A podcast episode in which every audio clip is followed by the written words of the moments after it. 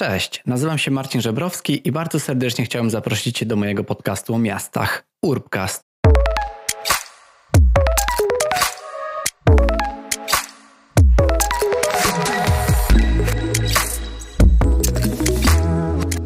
Cześć i witaj w najnowszym odcinku Urbcastu, w którym porozmawiamy na temat kondycji zawodu architekta w Polsce i odpowiemy na takie kluczowe pytanie, czy architektura staje się zawodem negatywnej selekcji. Próbuję nagrać ten wstęp kilka razy i zmuszam się do tego, żeby zacząć ten odcinek, ten wstęp tak jak zazwyczaj, czyli z takim pogodnym, optymistycznym tonem. Natomiast w tym odcinku wydaje mi się, że wiele powodów do optymizmu nie będzie i mimo tego, że podzieliliśmy właśnie tą rozmowę na takie dwie części, pierwsza z nich, tej, której właśnie teraz słuchasz, będzie taką analizą stanu zastałego, bo zawód architekta to z jednej strony niesamowita odpowiedzialność społeczna, ale też przede wszystkim ten taki prestiż, ranga tego zawodu, która myślę, że jest często jednym z powodów, dla których młode osoby decydują się na mm, studiowanie, potem też bycie architektami, architektkami, ale z drugiej strony architekci są jednym z najgorzej opłacanych zawodów w Polsce. I dzieje się to po wielu latach wyrzeczeń, po wielu latach inwestycji własnych środków w, różne materiały, w wydruki, w, w komputery, poświęcaniu też często swojego zdrowia, młody architekt nie może spodziewać się godnych warunków zarobkowych w, w pracy w Polsce. Dlaczego tak się w ogóle dzieje, że ten zawód, który ma tak duży prestiż, jest jednocześnie zawodem o tak słabych warunkach, szczególnie na starcie? I dlaczego przez to trwa właśnie masowy odpływ młodych architektów do innych branż? O potrzebie porozmawiania na ten temat myślę, że najlepiej świadczy cytat e, z gościa tego odcinka, który brzmi: wyhodowaliśmy sobie trzy pokolenia klientów już pod rząd, które są przekonane, że, że wiesz, że brat w kuchni kosztuje więcej niż projekt koncepcyjny, budowlany i wykonawczy, wielobranżowy dla domu jednorodzinnego. Piotr Zbierajewski to architekt pracujący na co dzień w Danii, w Orhus, w drugim największym mieście w tym kraju. Jest wyspecjalizowany w projektowaniu architektury zrównoważonej oraz architektury opartej na optymalizacji efektywności. Jest on obecnie specjalistą w COVI, duńskim gigancie inżynieryjno-konsultacyjnym. Piotra poznałem kilka miesięcy temu, kiedy trafił w moje ręce jego artykuł o kondycji zawodu architekta w kontekście zarobków młodych adeptów architektury. Artykuł ten pojawił się zarówno na stronie internetowej Architektury i Biznes, jak i w papierowym jej wydaniu. Był to numer kwietniowy. Jak się okazuje, elektroniczna wersja artykułu Piotra była najczęściej czytanym artykułem na, na całej stronie i artykuł ten odbił się dość szerokim echem nie tylko w branży architektonicznej, ale także w różnych innych towarzyszących branżach. Po przeczytaniu artykułu Piotra zdecydowałem, że bardzo chciałbym z nim na ten temat porozmawiać, ponieważ jego artykuł to nie jest takie narzekanie na to, że jest źle i że nic się nie da z tym zrobić, tylko to jest takie bardzo holistyczne podejście do tego tematu. Często na jakichś grupach, e, na przykład na Facebooku poświęconych architekturze, widzi się różne oferty pracy, które no, nierzadko są niesamowicie żenujące pod kątem właśnie warunków czy zarobków. I co jakiś czas pojawiają się takie głosy właśnie z wewnątrz tego środowiska, że no tak nie powinno być i coś powinniśmy z tym zmienić. Natomiast co ciekawe, artykuł Piotra właśnie nie jest takim typowym artykułem, który narzeka tylko i wyłącznie na zarobki, ale tak holistycznie przedstawia taką analizę tego, jak, w jakiej kondycji jest e, obecnie zawód architekta, no i co powinno się stać, żebyśmy zaczęli wreszcie te warunki w tym zawodzie naprawiać. Zapytałem Piotra, czemu właśnie jako architekt mieszkający na co dzień w Danii zdecydował się na opisanie kondycji zawodu architekta w Polsce. Porozmawialiśmy też o tym, czym jest w ogóle ta negatywna selekcja w architekturze i czy dotyka ona każdego. Czy są osoby, które jednak jakoś potrafią sobie z nią poradzić, e, na przykład przebranżawiając się na inne zawody związane z user experience, user interface, wirtualną i rozszerzoną rzeczywistością, czy innymi pokrewnymi dziedzinami, których nierzadko zarabiają dużo, dużo lepiej. Na koniec porozmawialiśmy też o tym, czy architektura w ogóle może być pracą od 9 do 17 i jak to wygląda w duńskich pracowniach projektowych czy inżynieryjnych, no i czy możemy się coś z tego duńskiego kontekstu nauczyć. W drugiej części naszej rozmowy, która ukaże się niebawem, porozmawiamy o remedium, czyli rozwiązaniach, które możemy zastosować, żeby tą sytuację polepszyć. Urbcast to audycja poświęcona miastom, to taka urbanistyczna rozgłośnia, która jest tworzona niezależnie przeze mnie, natomiast od jakiegoś czasu jest wspierana przez coraz więcej słuchaczy. Jeśli chciałbyś lub chciałabyś wesprzeć mój podcast, bo to, co robię, na przykład daje ci wartość i czujesz, że fajnie byłoby, żeby ten podcast jeszcze bardziej się rozwijał, to zapraszam cię bardzo serdecznie na Patronite, gdzie znajdziesz mój profil pod adresem patronite.pl łamane na urbcast i w taki sposób możesz pomóc mi też w rozwijaniu tego podcastu. Zapraszam na najnowszą rozmowę.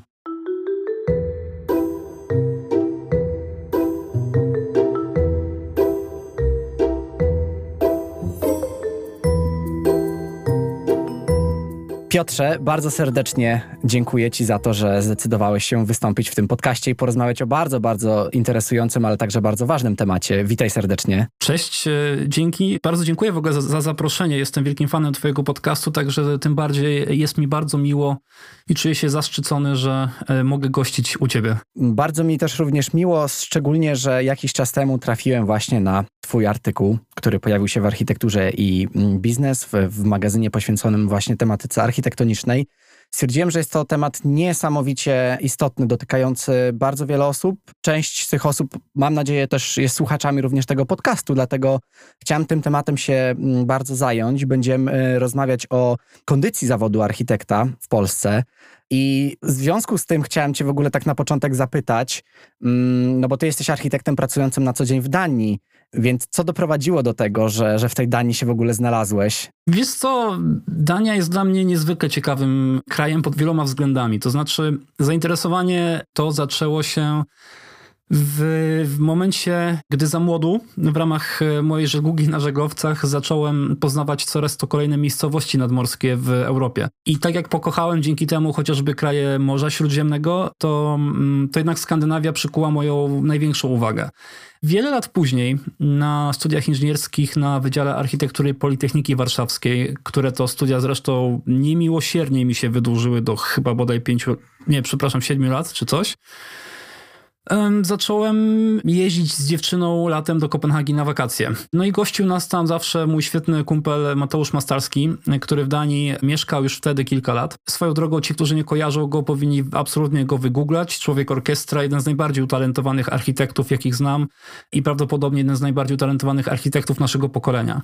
W każdym razie, w trakcie tych pobytów u niego tak nam się spodobała Dania poprzez jej klimat, poprzez jej architekturę, urbanistykę, kulturę, design, historię, politykę i wiele innych, że, że postanowiłem, że złożę tam papiery na studia magisterskie. I początkowo planowałem uderzyć na KDK, czyli na Królewską Akademię, której to wystawy magisterskie i ich Wydziału Architektury co lato zwiedzałem e, i zwiedzam do dzisiaj ale ostatecznie aplikowałem do Olborga, gdzie wówczas akurat moi znajomi z Wydziału Architektury um, już studiowali i wiesz, mogli mi na bieżąco przekazać, jak każdy przedmiot tam wygląda, jak każdy semestr tam wygląda, co dokładnie robią, jak to wygląda.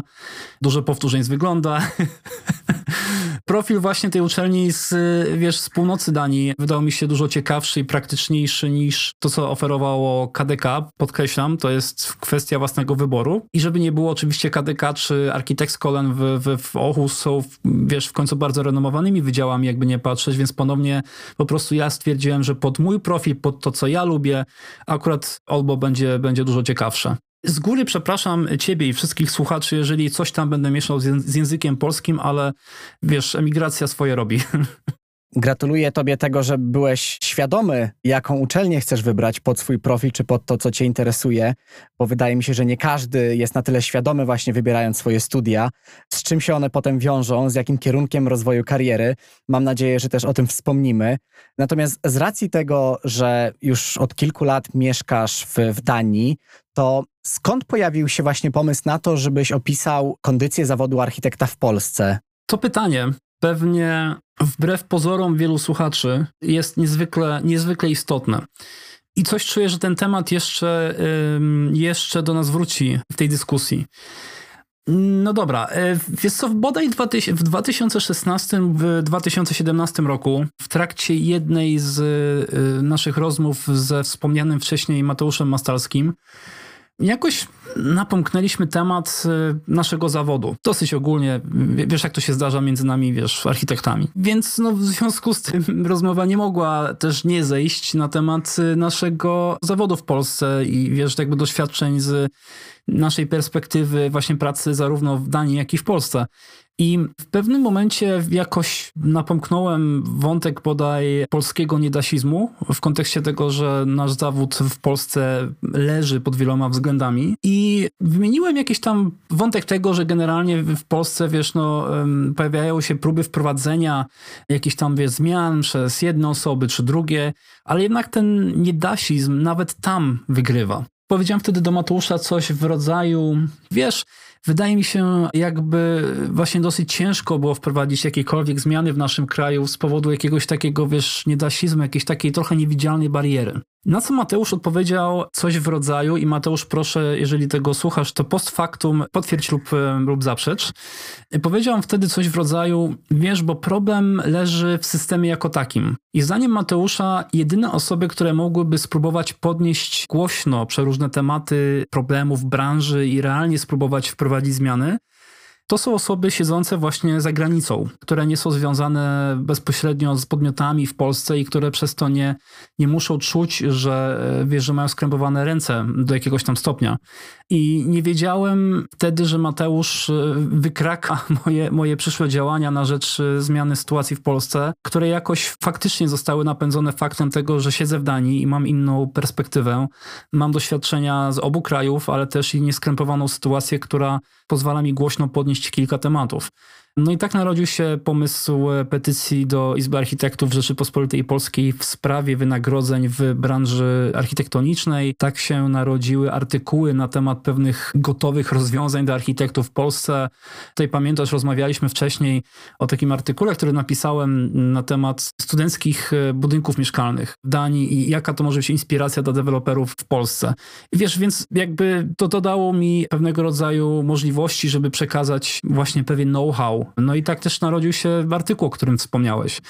I tutaj ciekawostka na temat tego artykułu, o której nigdy publicznie jeszcze nie mówiłem. Otóż zostałem do niego zachęcony przez naczelną architekturę i biznes, którą chciałbym tutaj serdecznie pozdrowić. Dostałem od niej telefon któregoś dnia pod tytułem Hej, siedzisz już w temacie. Petycja, którą tam stworzyłeś, ruszyła. Może chcesz coś więcej napisać? Coś na przykład na temat um, zarobków w architekturze, najlepiej u młodych architektów.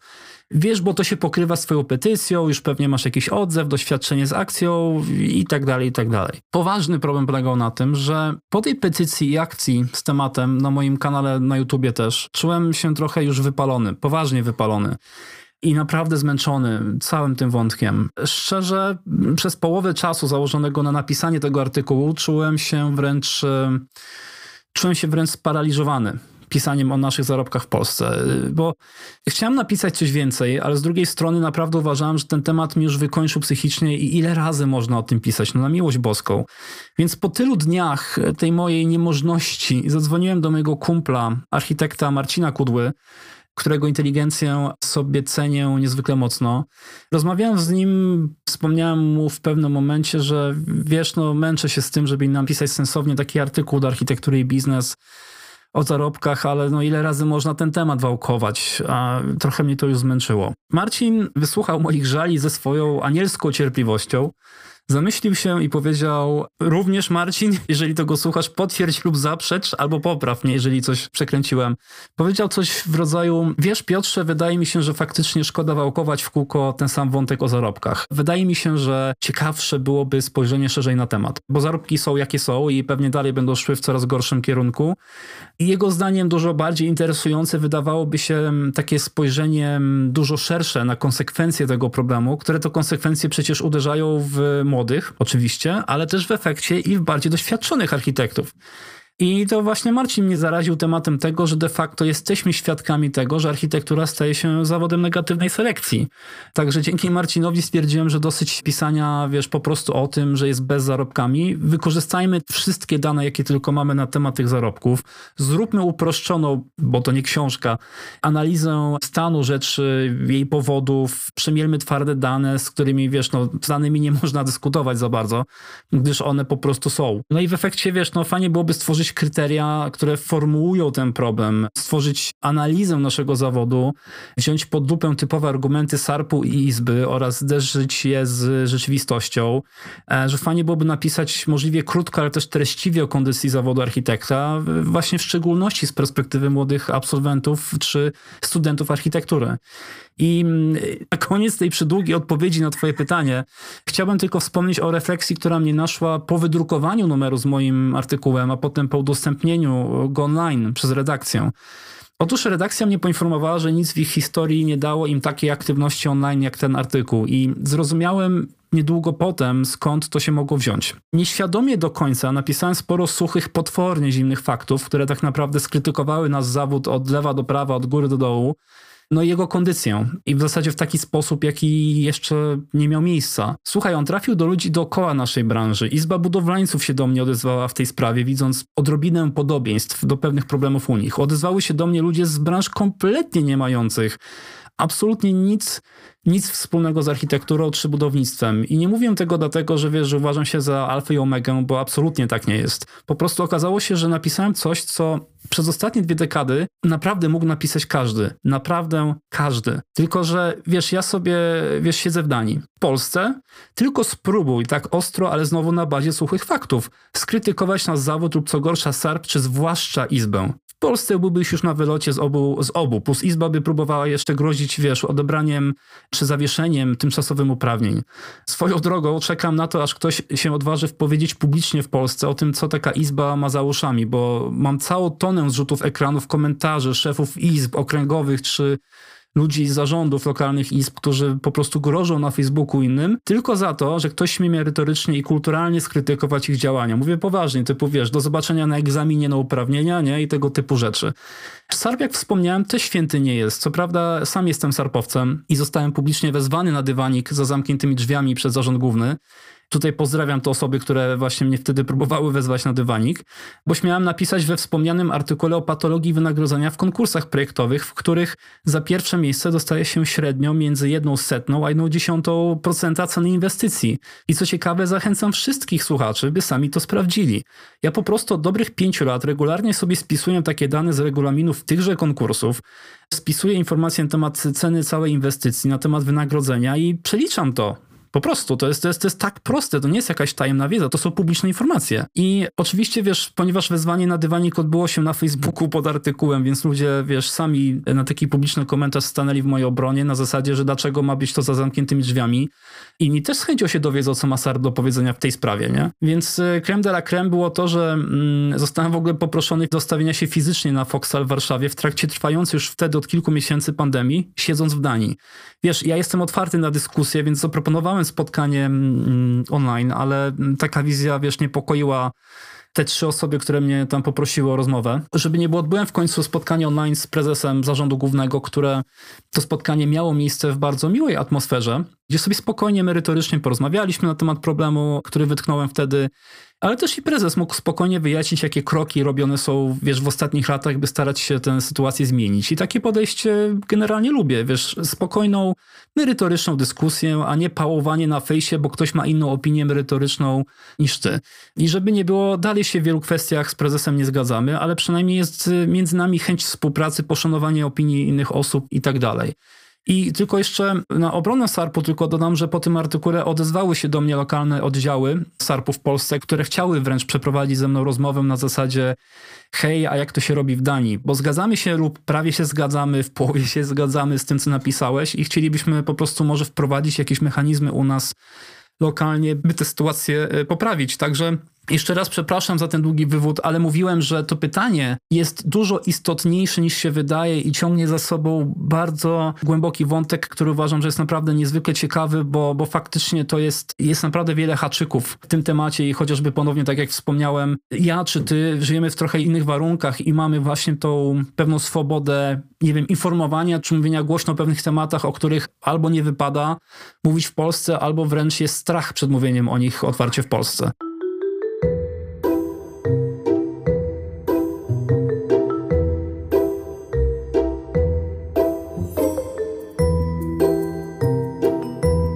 I myślę, że to jest duży przywilej właśnie czy twojego artykułu, czy też mam nadzieję e, właśnie tej mojej twórczości podcastowej, dlatego że nie boję się poruszać tematów, które właśnie są ważne, a w szczególności chciałbym takie poruszać i twój artykuł o kondycji zawodu architekta właśnie w kontekście zarobków młodych adeptów architektury, no był czymś, co odbiło się dość sporym echem w środowisku i nie tylko, tak jak wspomniałeś i cieszę się właśnie, że tak może troszeczkę właśnie bardziej na chłodno spojrzałeś na tą całą sprawę, bo no nie pracujesz w Polsce, więc jakby no też nie groziły ci takie konsekwencje też, o których wspominałeś. Mówiąc o tym, użyłeś już takiego naszego głównego tematu, o którym chciałem dzisiaj porozmawiać, czyli wspomniałeś o tej, o architekturze jako takim zawodzie negatywnej selekcji. Natomiast zanim sobie to szerzej omówimy, chciałbym właśnie nakreślić też tą sytuację, z którą się spotykają studenci tego kierunku, jak architektura i, i urbanistyka ponieważ ty też e, wspominasz o tym w swoim artykule. Mam e, naprawdę podkreślone, podkreśloną większą część różnych cytatów i różnych e, tematów, które poruszyłeś w tym artykule i szczególnie jakby no spodobały mi się, ale no w tym kontekście, że, że bardzo dobrze, że wskazałeś na to, że taka sytuacja ma miejsce, że mimo tego, że publiczne studia są bezpłatne, a do tego mają takie poczucie właśnie takiej elitarności, no to jednak są sporym obciążeniem mm, kieszeni dla studentów. Mówimy tutaj o bardzo dużych wydatkach na, na materiały, na to, żeby ogólnie móc studiować architekturę, a równocześnie tuż po, po skończeniu takich studiów, teoretycznie stawka osoby, która na przykład zajmuje się sprzątaniem, jest wyższa od tej, na jaką mogą liczyć po studiach architekci, więc co tutaj poszło nie tak? Chciałem oczywiście tutaj podkreślić istotność różnych zawodów, które ludzie wykonują, natomiast w kontekście tego, jak dużą odpowiedzialność społeczną ma architekt, to co w tej całej sytuacji zarobkowej poszło nie tak? Wiesz co? poszło tak wiele rzeczy nie tak, że tak naprawdę można z tych fragmentów swojego pytania zrobić jakby osobne wątki. To jest naprawdę potworne, w jakim kierunku, w jakim kierunku to wszystko poszło i w ogóle gdzie to się wszystko zaczęło. To jest naprawdę, wiesz, takim ogólnym spojrzeniem, jakby da się na to odpowiedzieć takim ogólnym jednym zdaniem, czy może dwoma zdaniami, ale one tak naprawdę pewnie niewiele, niewiele powiedzą, więc co poszło nie tak? Wszystko razem. Już pieszę z wyjaśnieniem. Tylko pragnę zaznaczyć, że to będzie dosyć uproszczona historia, bowiem wątków i szczegółów jest tak wiele, że można o tym napisać książki. E, zresztą spotkałem się z komentarzami po artykule, gdzie niektórzy zaznaczyli, że fajnie, no tylko, że dla twojej informacji powodów w tej sytuacji jest znacznie, znacznie więcej. Tylko, że problem polega na tym, że ten artykuł jest i tak już dwa razy dłuższy niż początkowo miałem miejsca w numerze i to nie jest książka, więc musiałem dosyć uprościć to wszystko i sobie zdaję sprawę z tego, że tych wątków jest, jest wiele więcej, ale dla słuchaczy w sposób uproszczony historia patologii w naszym zawodzie, jeśli chodzi o wynagrodzenie 101, jak to się mówi. Generalnie na początku lat 90. po transformacji nastąpił taki wybuch, że faktycznie każdy chciał mieć swoje jakieś lokum, czy to mieszkanie, czy to dom. W związku z tym architekci, już na rynku będący, wiesz, mieli co robić i mieli robotę, tylko problem polegał na tym, że no, wciąż pojawiał się wątek pod tytułem, że no fajnie byłoby mieć tej roboty więcej, fajnie byłoby mieć jeszcze więcej zleceń, czy fajnie dotrzeć do większej ilości osób. E, to też nie jest tak, że nagle wszyscy mają tony pieniędzy, więc wiesz, to też jest to dosyć mała grupa Polaków, która może sobie pozwolić na jakieś tam nowe budynki, więc ci architekci zaczęli po prostu rywalizować z, sobą. No i wiesz, no i na bazie tej rywalizacji zaczęli zaniżać stawki, żeby tylko dostać zlecenie. Więc potem nastąpiła, wiesz, de dewaluacja złotówki i inne procesy ekonomiczne, które też jakby spowodowały, że pewnego rodzaju elementy mechanizmów, gdzie sobie architekci strzelili w stopę, to te elementy zaczęły być jeszcze, jeszcze groźniejsze dla samych architektów. Jakby dolały oliwy do ognia. Dokładnie, dziękuję. Tak, dokładnie, dolały oliwy do ognia. I w efekcie coraz więcej Polaków sobie mogło pozwolić na swoje lokum w kolejnych latach, no ale my też wypuszczaliśmy coraz więcej absolwentów architektury. I w efekcie to się wszystko zaczęło tak samo, wiesz, napędzać. I ja się spotykałem z, z taką opinią, że i to była opinia właśnie przeważnie już takich architektów działających na rynku pod tytułem a wiecie, bo to jest wina wydziałów, bo wypuszczamy za dużo absolwentów um, architektury, tylko że wszystko fajnie, ale my wciąż w Europie mamy jeden z najniższych współczynników architektów per capita, więc coś jest nie tak, bo tam, gdzie jest naprawdę ostro dużo architektów per capita i naprawdę jest problem, że architektów jest za dużo, to jakoś nie ma problemów takich z zarobkami, czy wiesz, jakby z modelem biznesowym. Więc no sorry, ale taki argument nie działa. Tak samo jak to, że wiesz, czasami też niektórzy architekci mówią, że a, to jest wina inżynierów budownictwa, bo oni sobie coś tam projektują, a nasi jacyś nie fair koledzy im to podpisują. To też nie jest prawda. Znaczy, faktycznie coś takiego się zdarza. Coś takiego się naprawdę zdarza, tylko to jest tak rzadka rzecz w skali kraju, że to właściwie nie ma żadnego wpływu na tę sytuację. Niemalże żadnego wpływu. Więc tak naprawdę, jak właśnie oczyścisz te wszystkie takie dziwne zarzuty w bardzo dziwnych kierunkach, które nie mają w ogóle sensu i nie mają podstaw wręcz, to się okazuje, że nie, zostajemy po prostu sytuacją pod tytułem architekci się po prostu wyceniają za nisko.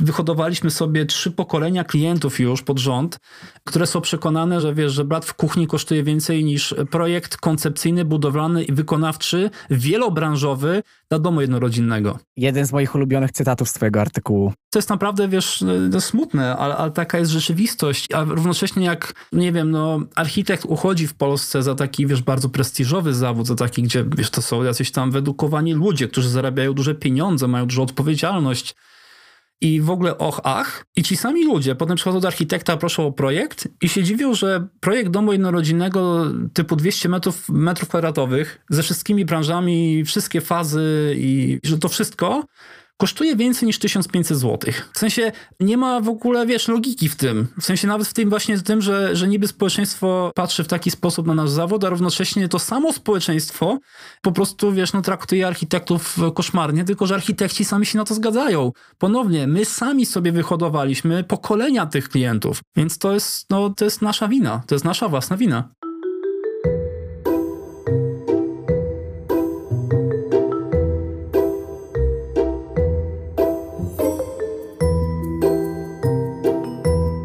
To po prostu, że zaczęliśmy zaniżać te ceny, doprowadziło do tak naprawdę takiego efektu kuli śnieżnej, której efekty widzimy do dziś. I Przejdźmy w takim razie do takiego tematu, który ustaliliśmy, przygotowując się do tej rozmowy, że będzie takim kluczowym, na którym się dzisiaj skupimy, ponieważ napisałeś, że architektura staje się takim zawodem negatywnej selekcji użyłem słowa staje się, ale być może ona już stała się tym zawodem, co niesie za sobą jeszcze więcej konsekwencji.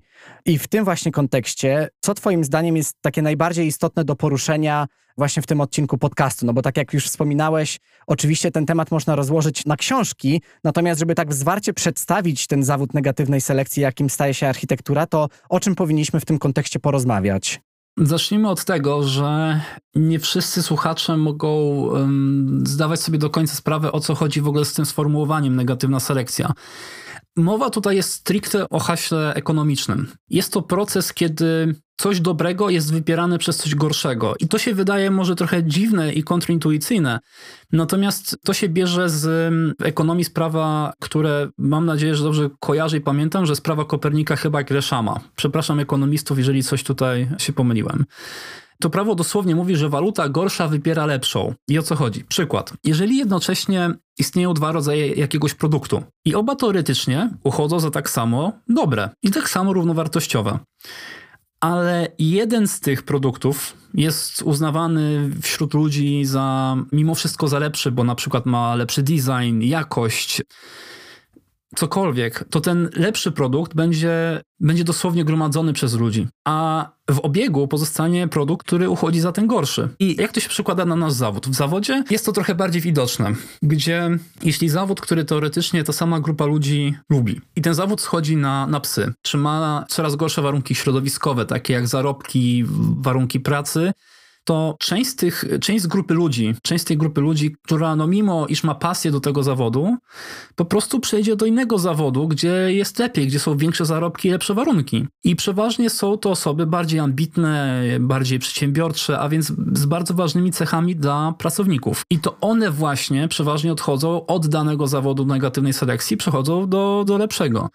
I ja tylko chciałbym tutaj jedną rzecz zaznaczyć, że użyłem słowa przeważnie, bo oczywiście zdarza się i będzie się zdarzać, że takie świetne osoby jednak dalej zostaną w zawodzie i chociażby dla, nie wiem, wyższego dobra, idei, biorąc to na kratę, że ładują się w zawód, gdzie ciężko rodzinę nakarmić, liczą, że po prostu im się uda. Im, kto wie, może im się uda. Jednak ryzyko jest tak wielkie tutaj, że właśnie najczęściej takie osoby przechodzą jednak do innego zawodu. I w architekturze to po prostu widać. Widać, że tak, po pierwsze, jak tylko porównasz, ile osób startowało na architekturę, na same studia architektoniczne, nie wiem, 10 lat temu, na Wydział Architektury Politechniki Warszawskiej potrafiło w rekordowych latach na te tam 150 łącznie miejsc potrafiło startować 1200 osób, e, wiesz, albo coś. To potem spadało i to można było trochę powiązać, nie wiem, z demografią, co by się trochę zgadzało, tylko wiesz, no w tym momencie zamiast 1200 osób, to nie wiem, kandyduje 400, czy mniej. Mówimy o jednym wydziale, więc jakby spadek, wiesz, jak sprawdzisz o ile razy mniej osób teraz kandyduje, to coś jest mocno niepokojącego w tym.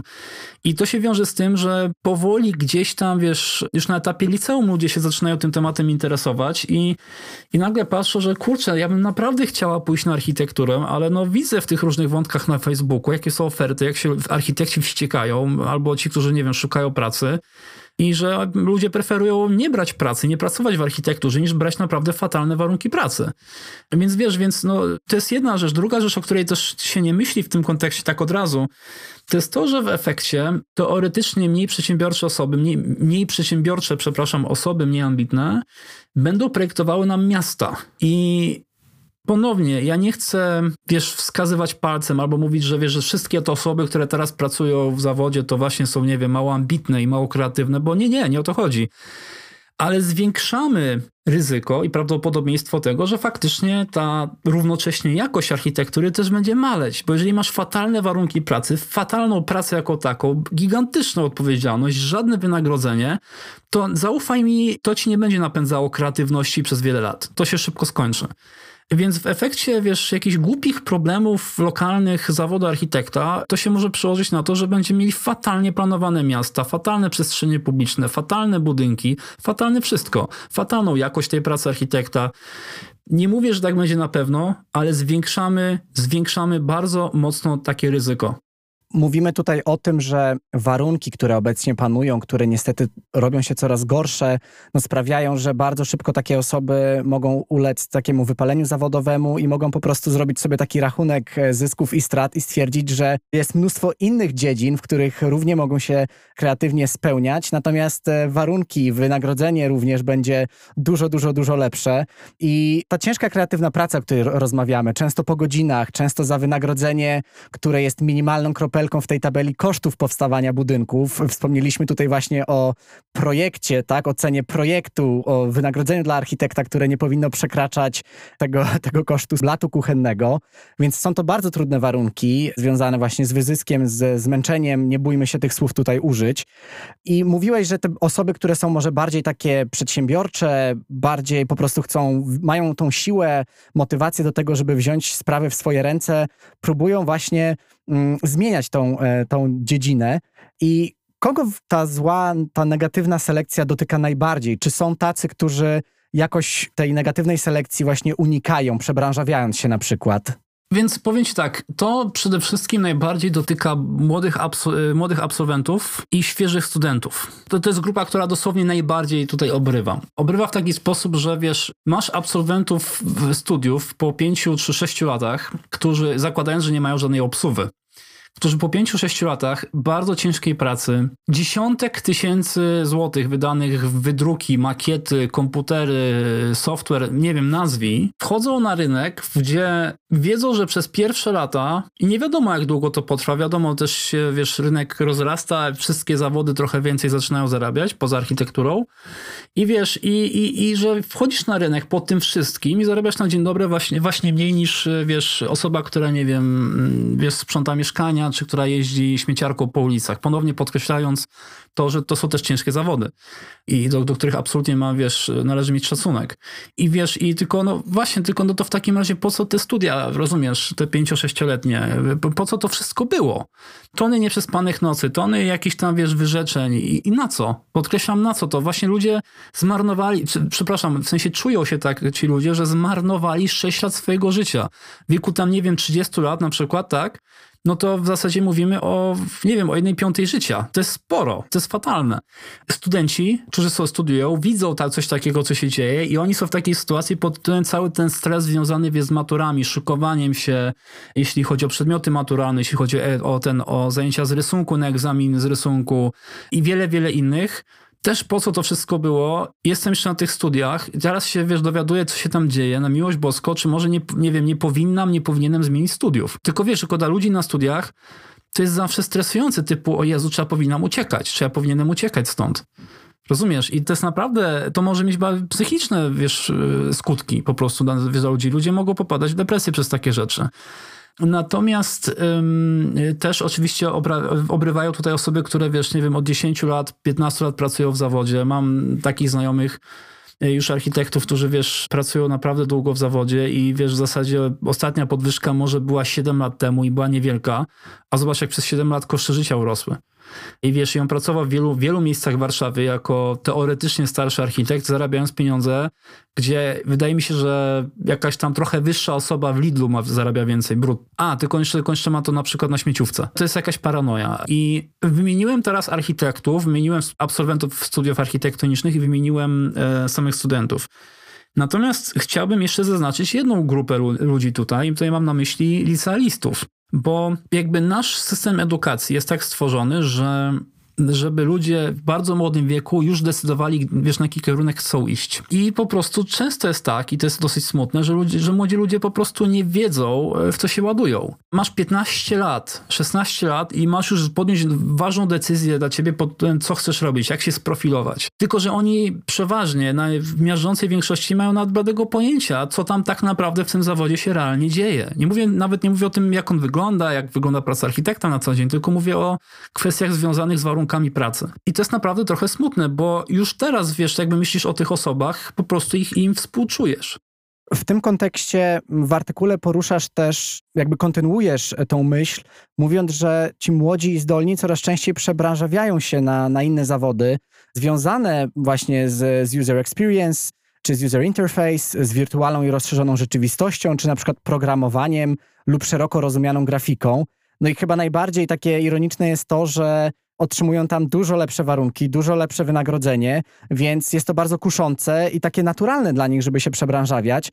No ale to jest oczywiście źle dla architektury, ale czy właśnie dla samych niedoszłych architektów to jest najgorsze rozwiązanie? Powiem tak, ja przez ostatnie kilka lat dojrzewałem w ogóle właśnie z, takim, z taką obserwacją i, i wydaje mi się, że naprawdę te osoby, które znam, które pozmieniały branżę właśnie z powodów wymienionych wcześniej, one są naprawdę w zasadzie szczęśliwe w tym, co robią. No oczywiście, że im brakuje, nie wiem, architektury jako, wiesz, tego, że po prostu ci ludzie to cały czas lubią ogólnie, tylko, że po prostu, wiesz, no fajnie by było pracować w czymś, co lubisz, tylko, że tylko też po prostu oni wiedzą, że możesz lubić wiele rzeczy, no i tutaj jest po prostu, wiesz, hasło pod tytułem, no niestety, po prostu niestety i nie wiem, ci ludzie odkrywają potem pasję z innymi kreatywnymi na przykład branżami. No, ten UI UX jest naprawdę dobrym, dobrym, dobrym obszarem, bo naprawdę mi się wydaje, że to jest chyba najpopularniejszy kierunek dla, wiesz, dla ludzi, którzy nie wiem, studiowali architekturę. Ludzie oczywiście mogą próbować się przebranżowić dookoła, czyli wnętrza, nie wiem, krajobraz i tym podobne. Natomiast e, tak, UI UX, programowanie, mamy sporo naprawdę świetnych absolwentów, którzy potem poszli, nie wiem, w, w usługi typu nie wiem, wiesz, VR, AR, y, między innymi na, na, na, między innymi na potrzeby branży architektoniczno-budowlanej, więc potem się okazuje, że oni mają styk z branżą bezpośrednio, tylko jakby z zupełnie, wiesz, z drugiej strony bariery. Równocześnie mając zupełnie inne stawki po tej drugiej stronie bariery i dzięki temu oni są wciąż spełnieni, bo okej, okay, nie projektują w tym momencie kibelka w toalecie i o ile powinien być odsunięty od ściany, ale zajmują się rzeczami, które wzbogacają ogólnie, nie wiem, doświadczenia architektów, branży branży y, budowlanej i tak dalej, i tak dalej, więc to w sumie też dokładają w swój sposób cegiełkę do rozwoju ogólnej branży AEC. Te osoby są zadowolone z tego, więc no i wiesz, i równocześnie na te zadowolenie patrzą osoby, które właśnie, wiesz, po takiej rozmowie z takimi osobami wracają do, do wiesz, do przesuwania kibelka od ściany o odpowiednią odległość, dostając za to, wiesz, 3000 brutto miesięcznie, no.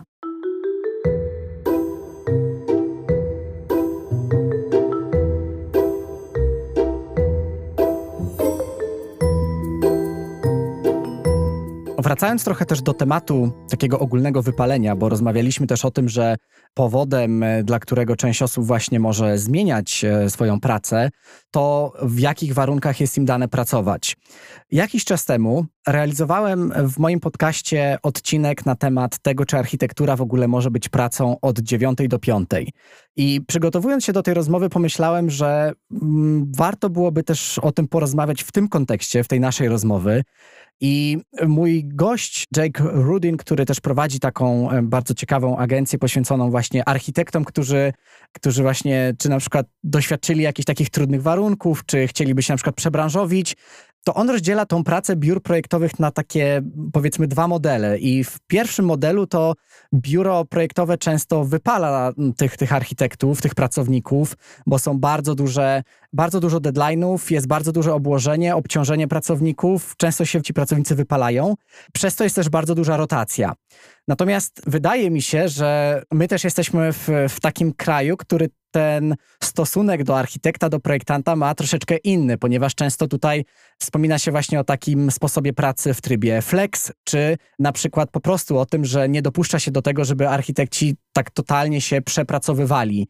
Jak ty, Piotrek, mając takie doświadczenia właśnie z Danii, patrzysz na ten taki podział i na to, jak ten system pracy różni się między Danią a Polską? Wiesz co, tak się zastanawiam, jak na to pytanie odpowiedzieć, dlatego, że mm, to się będzie troszkę różniło w zależności od tego, czy mówimy o, wiesz, o małych pracowniach, o średnich czy o dużych. Powiedziałbym, że średnie może możemy podciągnąć pod duże, dlatego, że to jednak są dwa światy, małe pracownie a duże. I mało tego, w tych dużych to też musimy zrobić pewien podział, dlatego, że w Polsce duża pracownia to jest co innego niż w Danii. W Polsce jak masz pracownię, która, nie wiem, ma 30-40 pracowników, to 40 osób w pracowni projektowej architektonicznej, to jest naprawdę dużo. Oczywiście są większe. Mamy w Polsce, wiesz, już pierwsze pracownie, które tam przekraczają 100 osób, łącznie we wszystkich oddziałach. Natomiast generalnie, wiesz, to jednak 40 osób to jest naprawdę duża pracownia w, w Polsce. Naprawdę bardzo duża pracownia. Natomiast w Danii pracownia 40 osób to jest coś pomiędzy mała a średnia. W Danii duża pracownia to jest ok, nie wiem, 180 osób, 250 osób w jednym budynku. To jest duża pracownia, więc jakby, mm, wiesz, musi, musimy, musimy na to spojrzeć. Warunki pracy, jeśli chodzi o jakiś tam komfort, godziny pracy, rodzaje umowy, nadgodziny i tak dalej, no jest zupełnie inny w Danii, a inny w Polsce.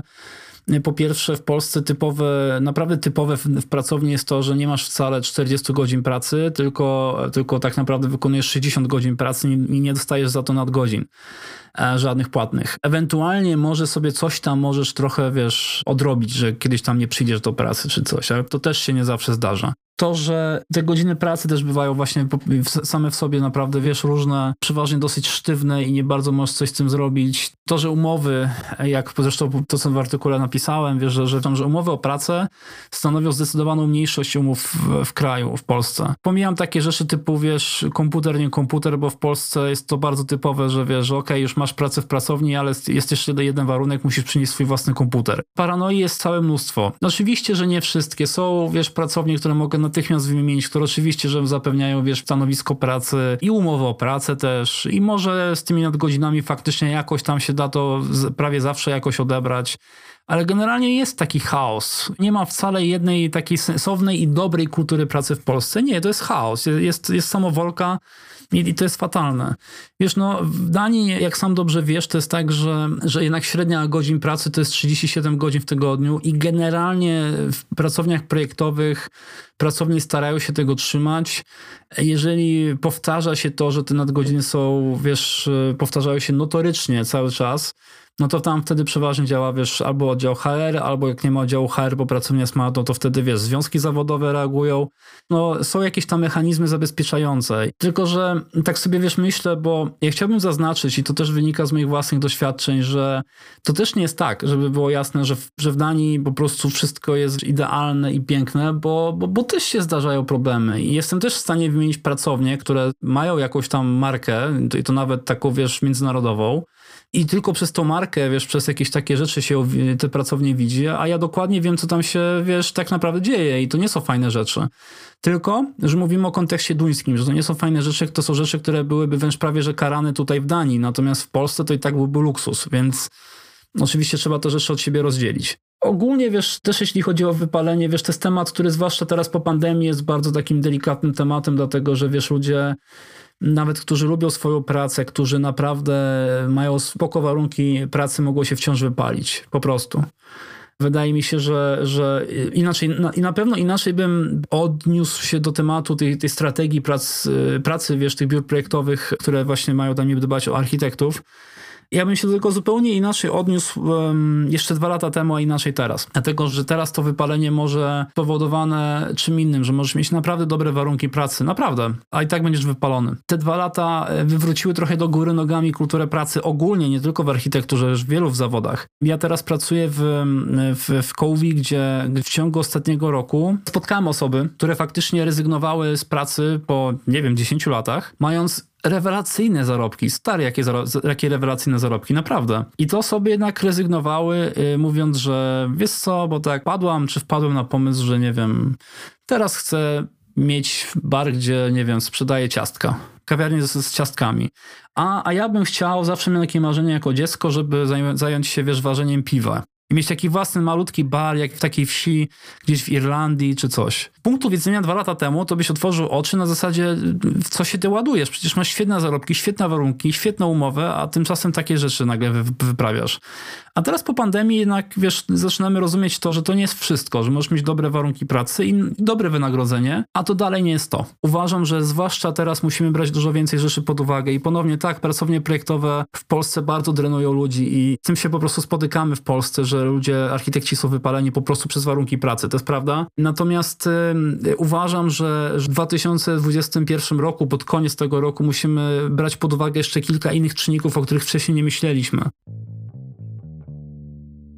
Poruszyłeś temat umowy typu Flex, która w pracowniach projektowych, tak, umowa typu Flex dla naszych słuchaczy w Danii to jest zwykła umowa o pracę, jak każda inna teoretycznie w Danii, tylko że ona ma jeden dodatkowy plus i dlatego jest uznawana za taką nadumowę o pracę. To znaczy umowa typu Flex oznacza, że poza byciem normalną umową o pracę, godziny pracy są takie, jakie se chcesz. W sensie oczywiście tak, masz jakieś normy do przyjęcia, tak, masz jakieś nawet normy dzienne do przyjęcia, że na przykład, nie wiem, tu 7,5 godziny, tu 7,5 godziny, tu 7,5, tu 7, a tu 6. Tylko, że sam sobie sterujesz tak naprawdę, kiedy chcesz pracować. Oczywiście, że jak masz spotkanie na 8.15, to ty bądź na tym spotkaniu o 8.15, ale, ale jak stwierdzisz, że nie masz spotkania o 8.15, cały dzień pracujesz sam sobie, nie wiem, nad swoimi rzeczami, a chce ci, się, chce ci się pospać dłużej, no to się prześpi do 10, sobie potem popracujesz. Albo na przykład, ja byłem świadkiem takiej sytuacji u mnie w firmie kilka tygodni temu, kiedy jeden z takich chłopaków u nas, y, wiesz, nagle zupełnie wstał, cały uradowany i powiedział, że generalnie wracam za dwie godziny. Ktoś tam się zapytał, a co się stało, to taki uradowany.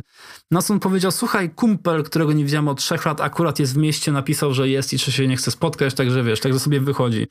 I wiesz, on nie musi potem wcale wrócić po tych dwóch godzinach, żeby potem jeszcze siedzieć ekstra dwie, dwie godziny. Nie, jak on może sobie to, nie wiem, potem w sobotę sobie siąść na godzinę i w niedzielę na godzinę, albo cokolwiek, rozumiesz, masz cokolwiek chcesz.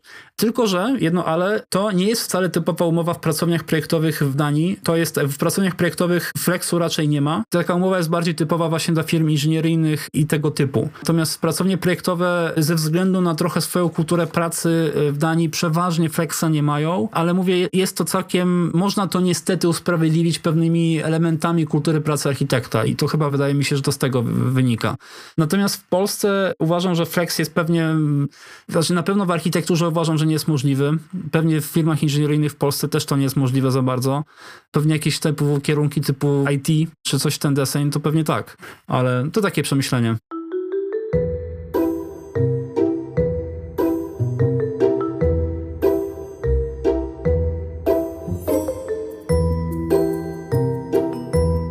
Dzięki wielkie za wysłuchanie pierwszej części naszej rozmowy, w której dokonaliśmy takiej analizy kondycji zawodu architekta w Polsce. No i porozmawialiśmy o tym zawodzie w takim kontekście negatywnej selekcji.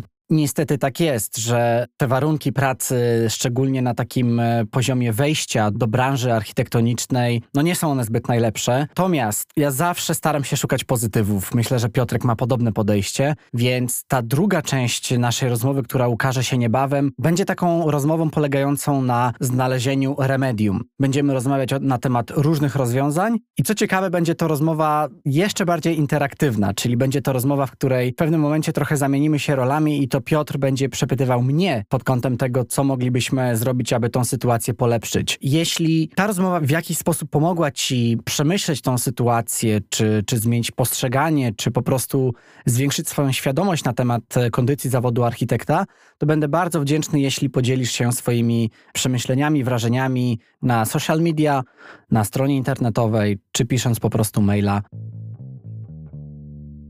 Jeśli podoba Ci się to, co robię, to, co tworzę i daje Ci to wartość, to bardzo serdecznie zapraszam Cię na Patronite pod adresem patronite.pl łamane przez Urbcast, gdzie możesz mnie wesprzeć dowolnie wybraną przez siebie kwotą, tak abym dalej mógł niezależnie rozwijać ten podcast. Dzięki wielkie i do usłyszenia.